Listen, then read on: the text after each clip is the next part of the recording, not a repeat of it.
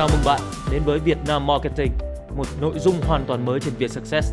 Bàn về marketing gắn liền với các bài toán kinh doanh thực tiễn của doanh nghiệp qua các góc nhìn đa chiều của các nhân sự cấp cao, không chỉ từ các giám đốc marketing mà còn các giám đốc điều hành, giám đốc sản phẩm, giám đốc đầu tư tại các công ty và tập đoàn hàng đầu.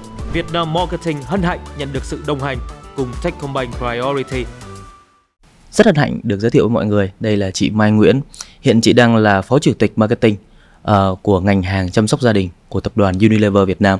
Em xin chào chị Mai. Dạ, chào Cường. Dạ. Ngày hôm nay thật ra sẽ có một cái chủ đề mà em nghĩ nó nó sẽ hơi khác biệt so với những cái mà mọi người hay đề cập tới Unilever. Uh, Peter Drucker là một cái ông tạm gọi là cha đẻ của một cái học thuyết gọi là quản lý hiện đại. Ừ. Thì ông có nói một câu mà đâu đó sẽ hơi đụng chạm nếu như người ta hiểu bề mặt nha mà đây em thêm xin phép dịch lại tiếng việt đó là cái việc mà mục đích của một cái uh, việc kinh doanh á, là tạo ra khách hàng. Cho nên là một cái doanh nghiệp á, chỉ có hai cái chức năng căn bản thôi. Đó là marketing và đổi mới sáng tạo. Thì nhân cái dịp này thì em mới muốn hỏi về câu chuyện là một cái tập đoàn lớn như Unilever Việt Nam thì liệu rằng innovation đổi mới sáng tạo có phải là nằm trong cái ưu tiên của mình hay không? Thì chị nghĩ là đối với lại doanh nghiệp nào cũng như vậy đó, khi mà mình làm, cái việc đổi mới sáng tạo là phải có. Tại vì mọi người thường hay nói một cái gì mà đưa bạn tới đây thì không thể đưa bạn đi tiếp được. Thành ra nếu và và nếu mà cái thế giới xung quanh mình nó vẫn luôn luôn biến đổi và tiến lên phía trước, thì nếu mà mình dừng lại thì nghĩa là mình thụt lùi. Nên đó là lý do mà chị nghĩ là doanh nghiệp lớn cũng vậy, doanh nghiệp nhỏ cũng vậy, mình đều phải luôn đổi mới sáng tạo. Và cái đó nó sẽ là cái xương sống của của các doanh nghiệp để giúp mình có, gọi là, tồn tại một cách cạnh tranh được với lại những cái bạn trên thị trường hay không, những cái bạn khác trên thị trường hay không. Và đối với chị thì không phải chỉ có Andy hay là marketing để làm cái cái cái công việc đó, mà mỗi cái phòng ban đều đều có những cái đổi mới sáng tạo riêng. Và chị nghĩ là ngày hôm nay có lẽ chúng ta sẽ nói nhiều hơn về đổi mới sáng tạo trong sản phẩm. Và như chị nói Andy và marketing là function mà chị nghĩ là luôn luôn là tay trong tay với nhau tại vì em không thể nào uh, em không thể nào có một cái đổi mới sáng tạo một cái sản phẩm mới mà không dựa trên cái nhu cầu của người tiêu dùng được. Và em cũng có một cái sản phẩm rất là tốt coi như là hoàn toàn phù hợp và giải quyết được những cái vấn đề mà đang khó khăn mỗi ngày của người tiêu dùng nhưng không có marketing để đưa nó tận tay để giới thiệu để cho người ta biết về chuyện đó thì chắc chắn là cũng không thành công. Thành ra chị nghĩ là ở một cái điểm nào đó nếu chúng ta nói về cái chuyện phát triển sản phẩm và innovation đưa sản phẩm mới ra thị trường thì đúng R&D và marketing sẽ là hai cái bộ phận mà mình có thể gọi là rất là quan trọng trong cái chuỗi đó. Ừ. Ừ, dạ. Yếu tố thứ hai mà em muốn hỏi đây ấy, là là liệu rằng doanh nghiệp lớn chắc chắn sẽ có cải tiến sản phẩm thôi nhưng mà đặt ra đằng sau giữ nguyên cái cái lợi nhuận và doanh thu đang lớn sẵn đã hay là mình vẫn sẽ phải cần một cái mức độ quan tâm và đặt lên hàng đầu cái việc đổi mới cái thể sản phẩm. Thật ra thì bây giờ chị nói đi không? Khi mình làm kinh doanh hay cái gì cũng vậy đó, tệp khách hàng của mình nó sẽ thay đổi, môi trường xung quanh sẽ thay đổi. Ngày hôm nay em sử dụng công nghệ đó, em là số 1 trên thị trường, không có ai có thể đánh bại được em hết. Nhưng mà ngày mai, tháng sau, năm sau thì chắc chắn là sẽ có những cái người khác, những cái doanh nghiệp khác, họ sẽ có những cái đột phá và nếu mà em cứ ngồi im như vậy, em chỉ lo bảo vệ cái lợi nhuận của em em lo bảo vệ cái coi gọi có coi như là cái thành trì của mình đi, thì tự nhiên đến một ngày nào đó mà họ có những cái đột phá lúc em sẽ trở tay không có kịp. Và chị nghĩ là hơn hơn hơn cả cái việc là mình sợ cái sự đột phá từ những doanh nghiệp khác ảnh hưởng tới mình, thì bản thân mình nếu mình muốn tồn tại và phát triển thì mình phải đổi mới trước. Thì chị hay nói là mình sẽ phân biệt ra hai loại, một cái là cải tiến sản phẩm, renovate và một cái là thực sự đổi mới sản phẩm là innovation innovate. Thì hai cái đó nó sẽ được làm song song với nhau. Và theo kinh nghiệm của chị ha thì những cái doanh nghiệp lớn thì họ sẽ có cái tiềm lực để mà làm innovation nhiều hơn. Tại vì một cái innovation một cái đổi mới sản phẩm và đổi mới thực sự là đổi mới á, thì nó sẽ mất rất là nhiều thời gian và công sức để mà mình có thể thực hiện được. Cả tiền bạc nữa và cả tiền bạc nữa. Tại vì mình phải nghiên cứu, chẳng hạn như chị nói, một cái renovation, một cái cải tiến mình có thể làm hàng năm. Thậm chí 6 tháng, thậm chí có những cái renovation em chỉ làm hai, ba tháng, em có thể đã ra được rồi. Nhưng mà một cái innovation mà đổi mới, một cái công nghệ mới, thì nhiều khi nó có thể mất của em 3 năm. Có những công nghệ chị đã làm mất 4 năm để mà mình có thể làm nó ở một cái một cái scale nó lớn như vậy chị sẽ chia sẻ một chút về những gì chị làm ở innovation trong thời gian vừa qua. Dạ. Dạ, thì chị nghĩ là có lẽ là đâu đó mấy bạn cũng đã thấy được, nghe được cái um, một số cái chương trình truyền thông uh, từ phía nhãn hàng nói về cái chuyện là sạch nhà nhỏ, xanh nhà chung. Thì từ đó giờ mình vẫn hay nói là cái nền công nghiệp uh, tẩy rửa giặt giũ á, nó là làm sạch quần áo, làm sạch nhà cửa, làm sạch bề mặt. Nhưng mà nó không phải là một cái nền công nghiệp sạch. Bởi vì nó tốn nước. Nếu em tính ra toàn bộ thế giới thì cái ngành công nghiệp của tụi chị nha không nói là Unilever gì hết thì một năm tiêu tốn khoảng 60 tỷ mét khối nước. Rồi uh, uh, khí uh, nhà kính khí gas nhà kính. Rồi uh, cũng có những cái đâu có phải là 100% sản phẩm của em là phân hủy sinh học. Nó sẽ đâu đó còn dính trên đất, trên nước, những sản phẩm như vậy, thì mọi người mới nói là nền công nghiệp nói là để làm sạch, nhưng thực chất thì nó chưa có sạch lắm, chưa có được xanh và sạch lắm. Thì như vậy thì khi mà mình là một cái người dẫn đầu đi trong cái nền công nghiệp đó, mà nó đã hàng trăm năm như vậy rồi, dựa vào hóa chất để làm sạch rồi tất cả các kiểu, thì mình nghĩ có cách nào khác để làm tốt hơn hay không? Em có thể ngồi đó đợi và một số bạn sẽ sẽ làm cái chuyện đó thay cho mình. Và bắt đầu ở một số nước tiên tiến, mỹ, anh, là đã có nhiều nhãn hàng họ đã ra được như vậy. Nhưng tất nhiên là cái cái cái scale của họ chưa có đủ lớn để mà đe dọa cái vị thế của mình. Nhưng họ cũng đã bắt đầu có và họ phát triển rất là mạnh.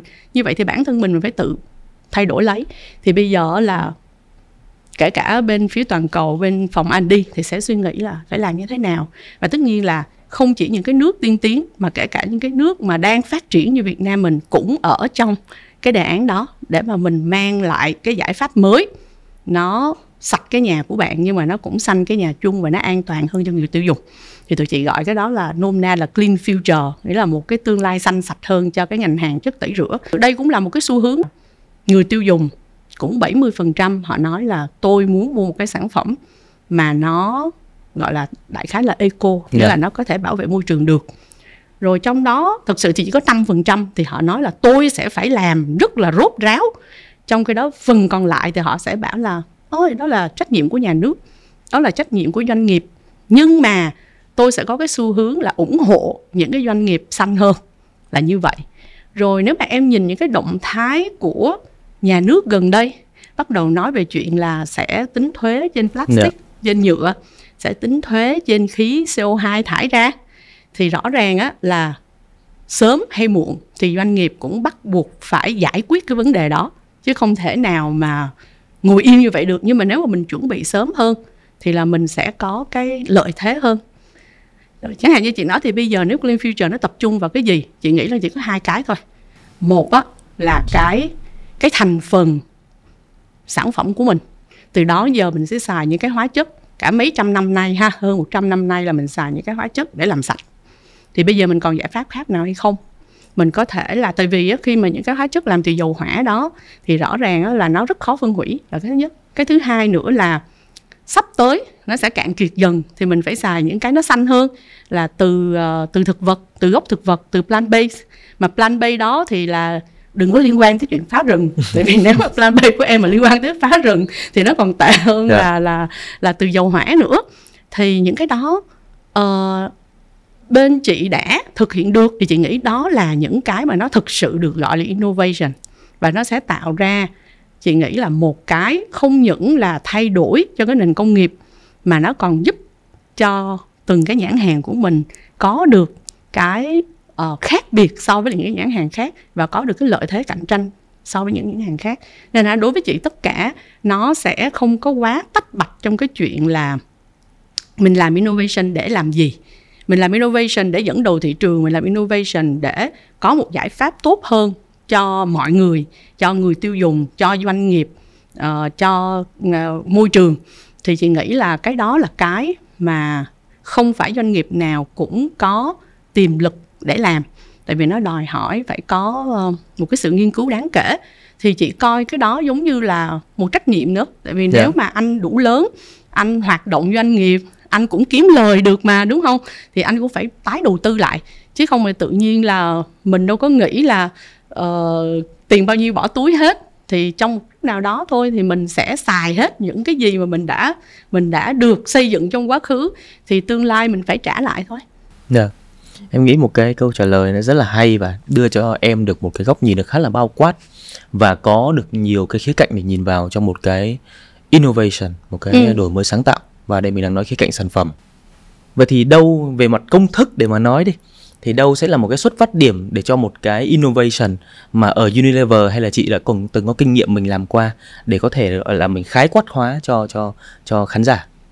thì giống như chị nói đi ha một cái innovation chị đang nói là 70% người tiêu dùng Việt Nam à, khi được hỏi thì sẽ nói là tôi sẽ ủng hộ những cái sản phẩm nó xanh hơn sạch hơn tuy nhiên á, là nếu em đào sâu hơn nữa thì chỉ khoảng 5% là họ sẵn sàng là hy sinh một cái gì đó có thể là về mặt trả giá cao hơn hoặc là sản phẩm sẽ có thể không tốt Dạ. bằng ngày xưa về mặt uh, uh, Tính coi năng. như là cleaning này nọ Dạ. kia còn phần đông còn lại là họ vẫn muốn đầy đủ hết ba yếu tố sản phẩm tốt và giá cả phải chăng phải có ờ, gọi là ờ, an toàn hơn cho tôi rồi sau đó mới tới là an toàn hơn cho trái đất. Dạ. nên bởi vậy là tụi chị nói là một cái innovation đó, đó là lý do tại sao mà nó sẽ mất nhiều thời gian. Nếu như chị nói với em là có những cái công nghệ mà tụi chị đã ờ, nghiên cứu và coi như là đã làm việc với lại bên bên bên bọc Sunlight ở London làm ở Anh là đã có được 4 5 năm nay rồi nhưng vẫn phải cần có nhiều thời gian để mình cải tiến để mình làm sao cho cái giá cả nó phù hợp hơn. Đó chứ đâu có nghĩa rằng là vừa ra một cái là mình có được đâu. Và thậm chí còn phải có những cái tính toán riêng là mình có thể đưa vào một số cái segment nào đó thôi và dành cho một cái tệp khách hàng nào đó. Thì chị em có nếu mà em nhìn thấy ở như liver thì em sẽ thấy là thường là tụi chị có ngành hàng co thì Omo đi thì chị sẽ có những cái Omo Co Plus thì Dạ. thường là tụi chị sẽ chạc cao hơn một chút cái giá khoảng cỡ 50% gì đó nó cao hơn. Thì chỉ có cái segment đó thì mình có thể đưa được những cái công nghệ mới nhưng nó hơi nó hơi chi phí một tí có costly một tí xí vào trong đó. Thì Sunlight cũng vậy thì mình phải tính toán dần nghĩa là mình sẽ phải đi từng bước một. Và nếu mà làm kinh doanh thì cường luôn biết rồi đó ha là cái người ta hay nói là scale Dạ. matter đúng không? Khi mà em cái volume tăng lên thì cái giá nó sẽ thấp xuống. Thì mình buộc lòng mình phải làm như vậy. Nhưng mà lúc đó mình phải tính toán một bài toán. Innovation không phải là year one ngày năm đầu tiên em được bao nhiêu mà em phải tính tới 3 năm 4 năm. Thì em có em có gọi là lấy lại được vốn hay không? Tại vì mình phải đầu tư không chỉ cái chuyện là ờ, ờ, chi phí ờ, về nguyên liệu này nọ kia mà còn phải thay đổi cả cái công nghệ sản xuất nhà máy nữa. Em phải đầu tư capex. Thì Dạ. khi em đầu tư máy móc mới như vậy thì nó phải 5 năm 10 năm chứ đâu phải là một năm hai năm. Nên là đối với chị là innovation nó sẽ là một cái dài hơi tính toán và mình có thể phải chấp nhận một số cái lợi nhuận có thể không được như ý trong 2 năm đầu, 3 năm đầu. Nhưng mà sau đó thì dần dần khi mà mình có cái skill thì nó sẽ tốt hơn. Thì chẳng hạn như chị nói rất đơn giản thôi. Giờ chị nói về bao bì để cho nó dễ. Bao bì, nhà nước năm sau mới bắt đầu tính thuế, À, thuế nhựa. Mà em đâu thể nào trong vòng 2 tháng em chuyển từ bên này qua bên kia được. Đúng không chứ? Em giờ chị nói như cái chai sinh lai đi, cái chai PET. Ngày xưa là mình sử dụng nguyên sinh rồi nhựa nguyên sinh thì luôn luôn nó rẻ hơn nhựa tái chế Dạ. tại vì á, mình cái nhựa tái sinh của mình là nó phải đạt cái tiêu chuẩn của Unilever tiêu chuẩn của nhà nước và nó phải được tái chế theo cái cách mà nó không có gây hại môi trường tại vì nếu em nhựa tái sinh mà em gây hại cho môi trường thì, Thì như vậy thì nét gì? nét lại nó còn nó còn tệ hơn Dạ. nữa thì đó là lý do mà mình phải trả một cái tiền cost cao hơn nhưng mà khi mà bây giờ bắt đầu có cái skill rồi rồi bắt đầu ờ, ờ, mình ờ, địa phương hóa nghĩa là ở Việt Nam bắt đầu có các nhà cung cấp mà bên chị gọi, gọi là coi như là đối tác chiến lược. Thì họ bắt đầu mở nhà máy rồi họ bắt đầu ờ, ờ, hợp tác với lại những cái ban ngành khác nhau để mà collect cái ờ, đưa cái cái chai cũ đã sử dụng về tái chế ra. Thì bây giờ cái cái cái um, cái chi phí cho cái nhựa tái sinh và nhựa nguyên sinh so với ngày xưa nó đã giảm đi rất nhiều rồi. Thì tụi chị cũng phải chịu năm Dạ. hai năm nhưng mà nếu mình không làm thì sẽ không ai làm hết á. Và tụi chị luôn luôn nói với là mọi người là rất là tự hào ít nhất là công ty cho phép mình làm được cái chuyện đó. Và thứ hai nữa là bản thân mỗi anh em ở trong ở trong ở trong công ty mình cố gắng để làm được chuyện đó. Tại vì khi mà em thay đổi á cái chai của em nó sẽ không được trong như trước đây. Lâu lâu sẽ có một cái đốm đen tại vì nó là nhựa tái chế cho dù Dạ. mình làm tới cỡ nào nó vẫn bị. Rồi á là thậm chí cái bao bì cái cái cái label á, cái cái nhãn mà em dán lên á em cũng phải đổi lại hai ba lần. Tại sao? Tại vì á nhựa nguyên sinh với nhựa tái sinh nó khác phải dùng cái keo khác nếu không nó bị bong. Có những chuyện nó rất nhỏ như vậy cái vai nó sẽ dễ bị vỡ hơn cái tay cầm nó dễ bị vỡ hơn. 100% hay 75% hay 50% là nó an toàn để người tiêu dùng họ không bị cái gì hết họ không bị vỡ không bị móp. Nhưng mà mình có thể tối đa hóa được cái lượng nhựa tái sinh ở trong đó thì nó là một cái quá trình nó không vấn đề là tiền bạc không nó còn quá trình là cái công sức bỏ ra khá nhiều của các anh em nhưng mà tụi chị rất là rất là rất là máu để làm những cái Dạ. chuyện như vậy chị không biết là em có coi cái chương trình mà tụi chị làm một cái chương trình truyền thông số cũng không có lớn lắm cho nhãn hàng sinh lai lau sàn thì hồi xưa là chị xài cái chai có cái tay cầm nhưng Dạ. mà từ nhựa PP thì cái nhựa đó là không có tái chế được. Mà không có một cái chị đã đi hỏi hết tất cả toàn cầu rồi. Không có một cái giải pháp nào để mà chuyển qua nhựa tái sinh hết. Từ chị buộc lòng phải chuyển qua nhựa nhựa PET y Ừ, là như là dạ. những cái chai của sinh lai này nọ kia thì làm được. Nhưng mà làm như vậy thì không làm được cái tay cầm thì sau đó sau một hồi đắn đo rồi đi gặp người tiêu dùng các loại các kiểu thì chị quyết định là làm luôn không có Ừ. tay cầm. Bỏ luôn. Đúng và tụi chị đưa ra một cái truyền thông là có một em rùa nhỏ nhỏ kiểu như là các sinh vật biển rồi các sinh vật nói là xin lỗi vì sự bất tiện này. Nhưng mà cái chai này thì nó sẽ tái tái chế được để dùng nhựa tái sinh. Thì chị nghĩ là cái chương trình đó mặc dù tụi chị làm cũng không có lớn lắm nhưng mà nhận được cái phản hồi rất là tốt từ người tiêu dùng, rồi từ một số bạn marketing khác nữa thì chị cảm thấy rất là tự tin. Tại vì chị nghĩ là trong tương lai nếu như mà mình làm đúng và mình có cái thông điệp đúng đến những người tiêu dùng, thì thực sự là những cái rào cản đó mình hoàn toàn có thể bước qua được. Ra những câu chuyện mà chị chia sẻ, em thấy là nó có một cái yếu tố, nó rất là, đúng nghĩa là rất là thực tiễn và có những cái cái đằng sau mà thực sự người đã từng làm cái đó, mình mới chia sẻ được. Nó không chỉ đến từ cái cách suy nghĩ, cách làm, mà thấy được cái cái cái cái cảm xúc cái đam mê và cái nhiệt huyết ở trong đó. Thì em đang đang thấy đúc kết lại được một cái khía cạnh ở đây là mình thấy được rằng là một cái đổi mới cải tiến sản phẩm đặc biệt với một cái tập đoàn mà có nguồn lực như mình uh, Unilever nhà mình. Thì thật ra nó nó sẽ đem lại một cái giá trị nó lớn hơn rất nhiều không chỉ cho chính uh, doanh nghiệp của mình cho chính người tiêu dùng mà còn mở rộng ra cho cả những cái vấn đề chung của cái thế giới ví dụ là xã hội môi trường vân vân. Bởi vì mình có nguồn lực và mình có kinh nghiệm ở nhiều thị trường khác nhau, chưa kể là mình có thêm được một cái là là gì? Cái cái scale of impact khi mình mà mình triển khai ra được. Thì em nghĩ đó là cái điểm đầu tiên mà em thấy là những cái doanh nghiệp lớn, những tập đoàn lớn, khi mà họ đã thực sự tập trung nghiêm túc đầu tư vào innovation, thì đó sẽ là những cái giá trị đem lại ở cái diện rộng hơn và cho nhiều đối tượng hơn. Cái điểm thứ hai mà em thấy đúc kết ở đây được á, đó là cái việc mà khi nhìn vào cái innovation, thật ra mình phải nhìn rất là đa diện, nhiều góc cạnh nó không chỉ đến từ khía cạnh của một cái xu hướng nào đó người tiêu dùng đang đang ngả theo mà bởi vì mình phải nhìn cho bài toán của 3 4 năm những năm về sau là liệu một cái cải tiến sản phẩm đổi mới sản phẩm này nó có tồn tại được hay không? Và cái sự tồn tại của nó có thay đổi được một vấn đề đủ lớn hay không? Thì mình nhìn đường dài. Và em nghĩ là đây là mình nhìn cả về câu chuyện của uh, vấn đề môi trường này mình nhìn về câu chuyện của hành vi người tiêu dùng thay đổi này mình nhìn về câu chuyện bởi vì mình làm kinh doanh mà Đúng mình phải rồi. nhìn về bài toán kinh doanh của mình. Nhiều khi ở đây có con điểm quan trọng đó chị đề cập ấy, là em thấy đó là đôi lúc mình không thể nào tìm ra một cái one size fit all solution. Không. Giống như là cái tay cầm ấy. Kiểu gì mình cũng phải bỏ. Nếu như mình chờ đến lúc mà ra được cái tay cầm đó nhiều khi chắc còn nhiều năm về sau nữa. Quan trọng đây là chọn. Đúng. Là cái nào quan trọng người tiêu dùng có thể đâu đó bỏ qua hay là thông cảm với mình được.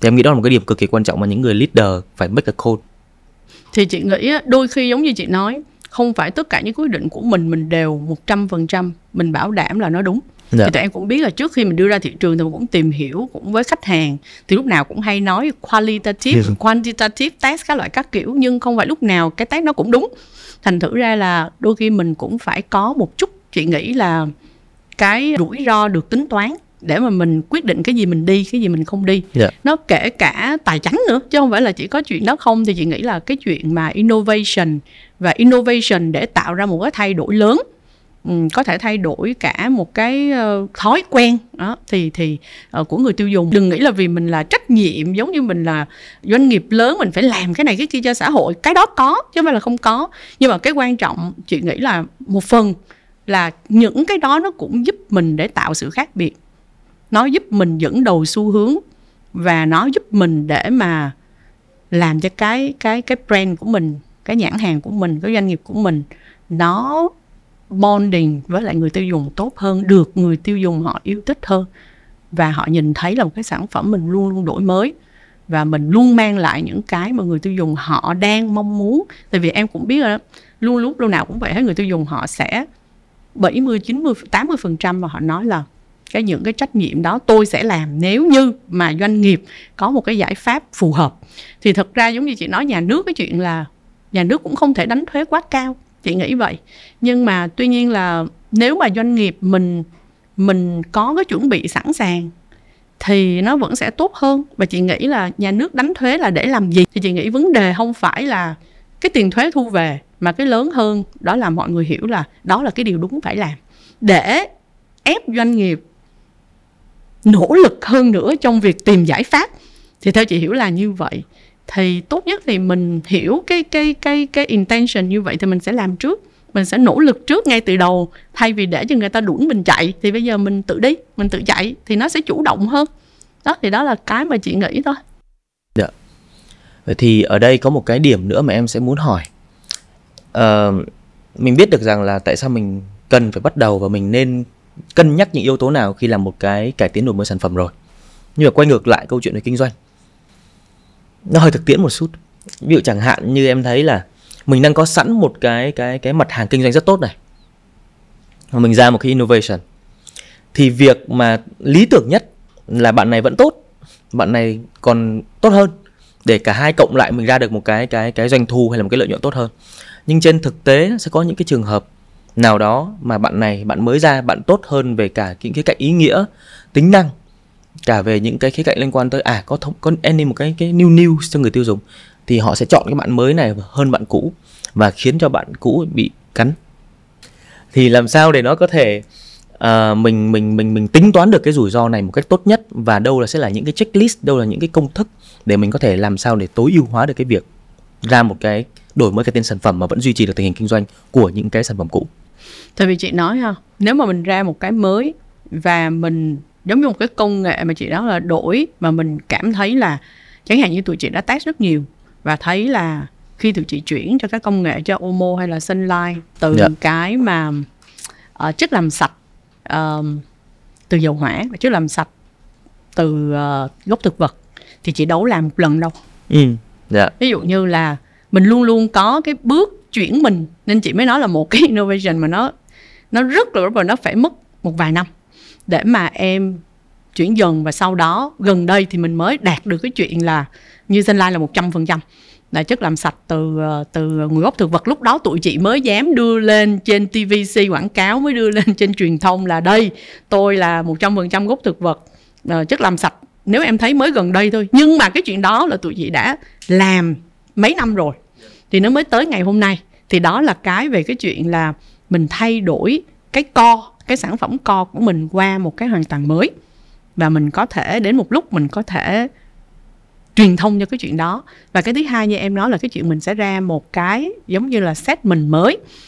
Thì mình sẽ xác định rất rõ cái set mình này nè. Mình đang define à, mình muốn xác định nó là cái co trong tương lai. Tụi chị hay gọi là future co. Hay là nó là một cái extension. Nó là một cái cộng thêm trong cái portfolio của mình. Đó. Thì lúc đó em sẽ phải xác định cái uh, nên mới liên quan tới cái chuyện á là em sẽ tung nó như thế nào deploy cái đó như thế nào. Thì lúc đó sẽ xác định rõ là kênh phân phối nào ở cái vùng nào. Rồi chẳng hạn như là cái nếu nó chỉ là extension thôi thì nó bao nhiêu phần trăm của cái co là sẽ được distribute bạn này distribute ở cái vùng nào để mà nó có thể next to thôi, chứ nó không có phải là canalization hoàn toàn.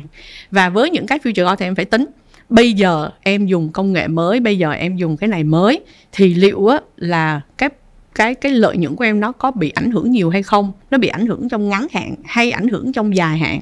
Và em phải tính làm sao mà em nói là trong vòng 3 năm tới, cái bạn mới, bạn B chứ, sẽ thay thế bạn A hiện tại để trở thành cái co thì trong vòng 3 4 năm tới đó cái tỷ suất lợi nhuận và những cái vấn đề khác của bạn B cũng phải coi như là có thể cạnh tranh được với bạn A để mình thay thế. Thì đó, tất cả những cái đều là những cái tính toán. Trong thực tế, nó có hoàn toàn giống như là cái tính toán của mình hay không? Thì chắc chắn là không thể hoàn toàn giống được. Nên thành ra là trong cái thời gian mỗi 6 tháng 3 tháng, tùy theo cái cái sản phẩm thì mình phải có cái cái cái review lại để mình xem là nó có đúng hay không thì lúc đó mình lại có gọi là renovation nghĩa Ừ, là mình lại dạ. có cải tiến nhẹ cho cái xác mình đó chứ không phải là innovation nữa mà nó là renovation để mà giải quyết những cái vấn đề mà nó không đi đúng cái hướng của mình thì mình phải giải quyết lại Dạ.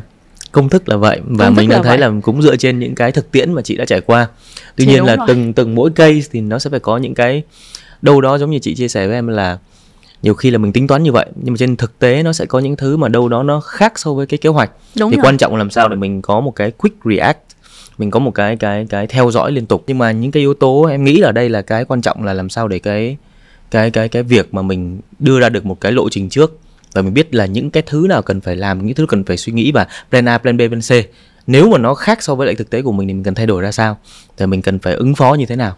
Thật ra giống như chị nói đi ha ở ở các công ty lớn thì chị nghĩ, nói chung Unilever cũng vậy thôi, thì họ sẽ có hai quy trình. Cho cho cái cải tiến sản phẩm và cho bất cứ những thứ khác. Thì hồi xưa thì mọi người hay hay đùa một cái là, một cái là tàu lớn, một cái tàu bé, một cái tàu nhỏ. Thì á, cái tàu lớn thì mỗi lần em đi em xoay trở nó khó khăn. Nhưng mà rõ ràng á là cái scale mình như vậy thì mình phải có như vậy. Em muốn đổi hướng thì em phải có tính toán đàng hoàng đi sao? Tại vì đổi hướng mà muốn quay lại thì sẽ mất rất nhiều tiền của và công sức. Dạ. Thì có những cái tàu nhỏ muốn chạy đâu chạy quay qua quay về cũng được. Thì tụi chị sẽ có một cái quy trình nó gọi là giống như là flex vậy đó. Thì những cái nào mà renovation nó nhỏ mình sẽ tính là có KPI hết như là turnover dưới bao nhiêu đó tiền đầu tư dưới bao nhiêu đó rồi cái skill nó ở cái mức như vậy thì mình có thể sử dụng cái quy trình flex đó nghĩa là nó sẽ nhanh hơn nó sẽ ờ, linh hoạt hơn. Và cái người quyết định thì nó sẽ là nằm trong research team hoặc là ở Việt Nam thôi chẳng hạn chị hoặc là một số bạn gì đó thôi là mình quyết định nhanh để mình đi. Dạ. Nhưng mà nó nó cũng có cái cái KPI là cái nào được sử dụng cái quy trình đó và cái nào không.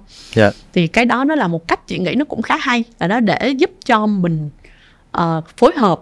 Nghĩa là mình vẫn giữ được cái cái kiểu như là cái cái cái um, cái skill của mình. Nhưng mà đồng thời là ở những cái nơi mà mình cần len lỏi nhanh hơn thì mình vẫn có thể chạy được. Dạ Ừ, thì chị hiểu. nghĩ cái đó là một cái điểm mà khá là hay. Em thấy có một cái điểm ờ, khá là hay ho. Là em thấy là ở Unilever mình chia rất là nhiều ngành hàng lớn. Ừ. và những người đứng đầu ngành hàng đó giống như chị Mai là đứng đầu của ngành hàng à, chăm sóc gia đình. Thì mình có background là marketing. Vậy thì em muốn hỏi sâu hơn là cái cái cái cái cái việc mà chia ra cái cái cái cấu trúc như vậy và việc định hướng như vậy thì có một cái dụng ý nào đằng sau cho cái việc vận hành, kinh doanh cũng như là việc đặc thù là đưa ra những cái về mặt cải tiến và đổi mới sản phẩm hay không? Nó có lợi thế gì? Và tất nhiên, đi kèm lợi thế nó sẽ có những cái bất lợi nào đó chẳng hạn, thì chị có thể chia sẻ giúp em.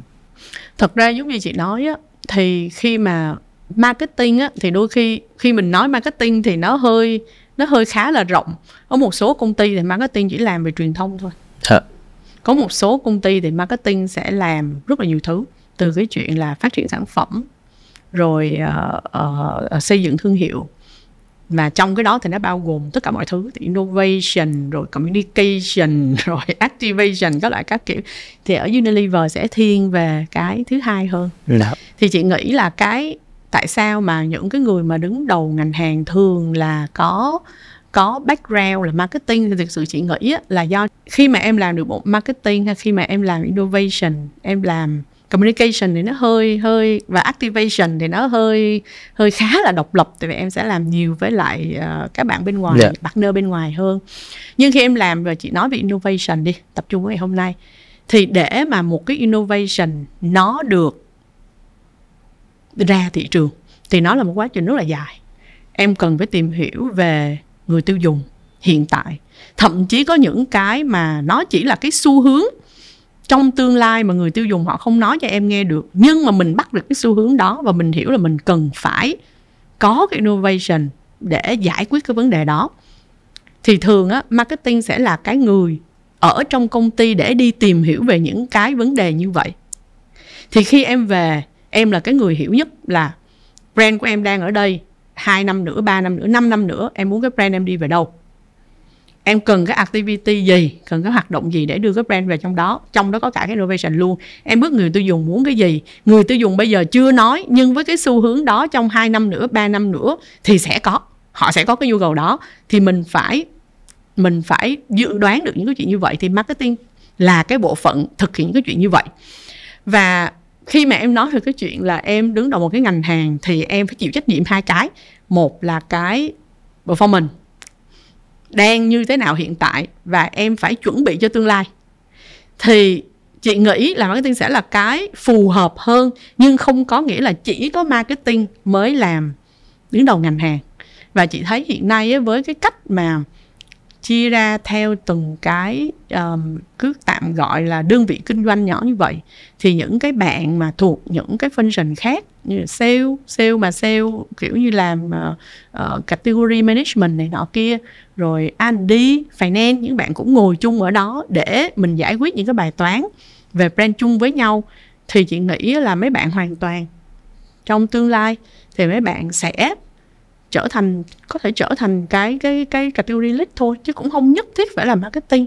Nhưng mà bởi vì là marketing là cái người thường là sẽ xác định cái chiến lược làm sao mà để mình có thể thỏa mãn được cái ngắn hạn cũng như là cái hướng đi của cái ngành hàng trong tương lai. Nên là nó sẽ em sẽ thấy nhiều bạn background marketing làm coi như là quản lý cái ngành hàng hơn.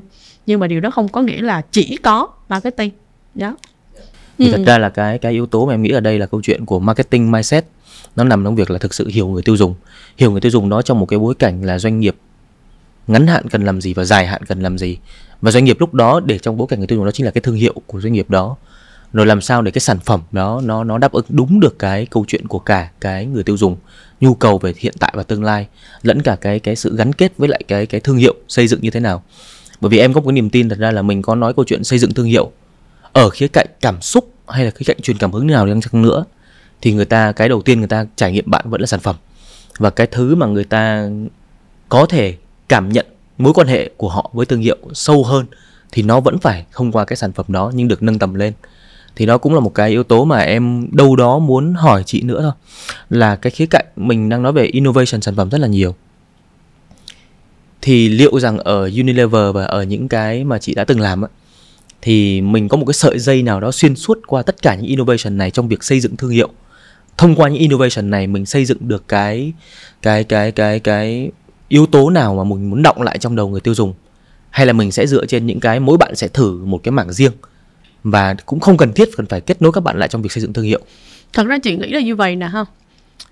Một cái innovation á, khi mà em tung ra một cái sản phẩm mới, rồi em có những cái hoạt động bên lề để xây dựng thương hiệu, thực ra nó là một phần của cái chuyện xây dựng thương hiệu nữa uh, cái sản phẩm của em em sẽ luôn luôn có hai phần một cái phần là functional benefit đúng không? và mình coi là hiện nay người tiêu dùng đang gặp vấn đề gì hoặc là họ mong muốn sản phẩm ra làm sao thì uh, mình sẽ phải giải quyết được thì cái đó chị tạm gọi là gọi là functional benefit hay gọi là chức năng uh, uh, chức năng về sản phẩm yeah. Dạ. đó rồi ngoài ra thì khi em làm những cái hoạt động khác đặc biệt là những cái chương trình truyền thông của em thì uh, em luôn luôn có xoay xung quanh cái phần mềm của nó là về cái uh, cái brand communication ID của em. Cái em muốn em muốn cái um, cái brand của em. Cái brand mà tụi chị hay gọi là cái cái hồn cốt của cái brand của mình nó xoay xung quanh cái gì?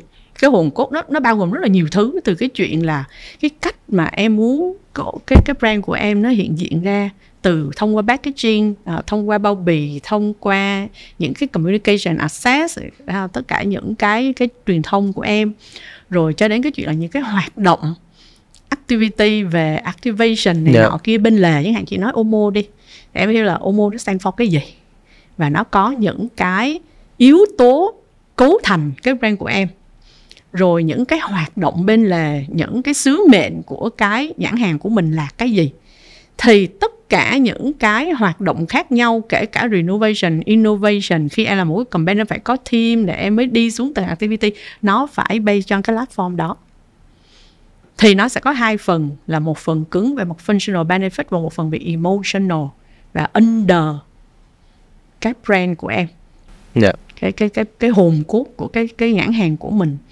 thì em không thể nào tách bạch chỉ làm cái này và không làm cái kia. Thì chị nghĩ khi em làm một cái một cái một cái truyền thông một cái chương trình truyền thông hay là nói đơn giản rồi là em có một cái uh, uh, video có thể là long form có thể là short form gì đó thì em phải đều đầy đủ hai yếu tố.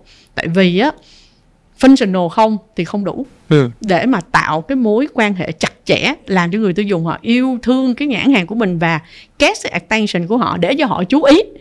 Đó tuy nhiên á là đối với ngành hàng home care nữa thì nó rất là rất là rõ ràng. Người ta mua về người ta sử dụng người ta đã biết ngay là cái này tốt hay không tốt sạch hay không sạch thơm hay không thơm rất là dễ dàng. Nên hai cái đó là hai cái yếu tố mà nó đi together với nhau. Và tất cả các innovation của em nó đều phải được deploy, nó đều phải được tung ra trên thị trường dựa trên cái platform mà các nhãn hàng đã được xây dựng trước đó. Chứ không thể nào là mỗi cái innovation, mỗi cái campaign, em đi một cái hướng hoàn toàn khác. Thì lúc đó người tiêu dùng họ sẽ không không có kết nối được cái cái chương trình em đang làm với cái thương hiệu của mình. Và dần dần thì mình mất đi cái hồn cốt của cái thương hiệu của mình. Và cuối cùng thì rời rạc thì lúc đó em không có thể nào mà em đưa cái brand của em đi theo cái hướng mà em muốn được. Thì đối với chị á rất đơn giản. Brand manager phải hiểu rõ brand của tôi đang ở đây nè. Sau 2 năm 3 năm 5 năm tôi muốn nó đi tới đây nè. Thì mỗi cái innovation mỗi cái campaign mà mình làm nó phải giúp cái brand mình tịnh tiến về đấy. Chứ không phải là ngày hôm nay tôi đi đường này ngày mai tôi đi đường này thì không được. Dạ. và cái platform đó nó sẽ hướng mình để mình bảo đảm là mình tiếp tục để build cái brand của mình dựa trên những cái campaign khác nhau trong đó innovation cũng là một trong những cái yếu tố quan trọng nhất. Dạ. Nếu như em hiểu đây á, thật ra đặc biệt với những công ty có nguồn lực lớn như mình thì thật ra là mình sẽ có rất nhiều cái ý tưởng và mình có rất nhiều những cái gọi là ngã rẽ có thể chọn. Đúng. Nhưng quan trọng là cái chính cái nền tảng thương hiệu của mình. Mỗi thương hiệu đều sẽ có những cái equity mà mình muốn build đúng rồi. mình muốn xây dựng và mình muốn giữ ở đó. Có thể là phát triển thêm vào nhưng sẽ có những cái cốt lõi mà chị dùng cái chữ em thích thích là hồn cốt của thương hiệu mình giữ ở đó. Và đó chính là cái cái cái la bàn cái định hướng đúng rồi. để bạn cuối cùng bạn chọn cái innovation nào là một phần trong tất cả những cái hoạt động và khác cái của thương hiệu. cách mình đưa cái innovation nó ra thị trường như thế nào nó cũng phải đi theo cái platform mà cái cái cái nhãn hàng của mình đang hướng tới. Dạ. Chứ mình không thể nào đi đi đi lung tung được. Thì chị nghĩ cái đó cũng là một cái cách mà lý do mà khi mà mình đều phải có mỗi cái brand nó đều giống như hồi xưa tụi hay dùng từ là brand block kia đó là nó sẽ giúp mình định hướng được là cái gì mình mình nên làm và cái gì mình không nên làm. Chứ nếu không, lúc này em thấy là ngày hôm nay nhãn hàng nói về cái này 6 tháng sau nói về chuyện khác, thì người tiêu dùng họ đâu có bonding với mình được. Mà em biết là một ngày họ phải nhận được bao nhiêu cái thông điệp nhãn hàng, chứ đâu phải chỉ có mỗi nhãn hàng của mình đâu. Đối với marketing không có nghĩa là thấy cái gì hay thì làm là phải bảo đảm là nó là cái đúng đắn cho cái nhãn hàng của mình nữa, điều đó rất là quan trọng. Yeah. Em nghĩ là ngày hôm nay thì là có những cái phần mà em nghĩ một câu chuyện là đúc kết lại được là về câu chuyện đến từ đơn giản mình hiểu là một cái cải tiến hoặc là đổi mới sản phẩm thôi. Nhưng mà đằng sau đó rất nhiều yếu tố cần phải nhìn vào. Ờ, nội tại công ty, thương hiệu nữa cần phải quan trọng và đối tác người tiêu dùng của mình và cuối cùng là những cái yếu tố liên quan tới xã hội, cộng đồng, chính sách môi trường vân vân. Cái thứ hai em nghĩ đó là cái việc mà mình luôn luôn phải nghĩ và biết và nhớ đó là mình đang làm kinh doanh. Và kinh doanh đó mình nhìn bài toán về ngắn hạn dài hạn và mình nhìn luôn vào cái câu chuyện là không chỉ nhìn bản thân cái innovation đó mà nhìn trong cái tổng thể là những cái portfolio cái danh mục sản phẩm của mình. Đâu sẽ là những cái mà có thể bị ảnh hưởng hoặc cộng hưởng của cái innovation mới đó. Cái thứ ba em thấy một cái đúc kết ở đây nữa đó là câu chuyện của việc uh, mình nhìn vào nền tảng và hồn cốt thương hiệu.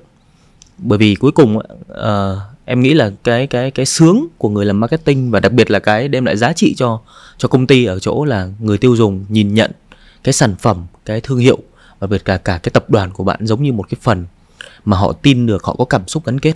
Và em nghĩ đặc biệt một cái câu em thấy rất quan trọng mà chị Mai có chia sẻ đó là mình là một cái tập đoàn lớn và mình đâu đó mình không làm chỉ bởi vì là mình có trách nhiệm bản thân mình làm mà mình nghĩ là mình có thể dẫn dắt được sự thay đổi về hành vi của nhiều người hơn. Và nhiều khi họ nhìn vào cái thương hiệu đó để họ thấy là, ok, anh đưa ra cái cái cái cái hành động đó thì tôi làm theo.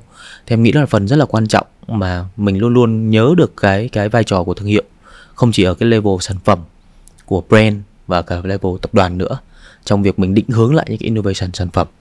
Và một cái điểm nữa mà em nghĩ là một cái lời gợi nhắc đó là không phải cái gì mình lên kế hoạch thì nó cũng theo đó đâu thành ra là cứ chuẩn bị à, nhiều phương án khác nhau Yep. dạ em cảm ơn chị Mai ngày hôm nay rất là nhiều Rồi cảm ơn Cường rất là nhiều ha. Rồi tất cả cảm ơn các bạn đang à, xem postcard ngày hôm nay. thì uh, cũng mong là nhận được cái sự phản hồi từ cường cũng như là từ các bạn dạ chị cảm ơn em cảm ơn chị Mai nhiều ạ Việt Nam Marketing hân hạnh nhận được sự đồng hành chiến lược của Techcombank Priority, mảng dịch vụ khách hàng ưu tiên của ngân hàng Techcombank. Cảm ơn các bạn đã chú ý theo dõi.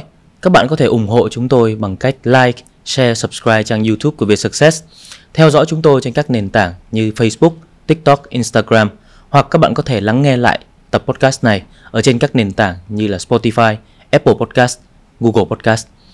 Một lần nữa, cảm ơn các bạn và hẹn gặp lại.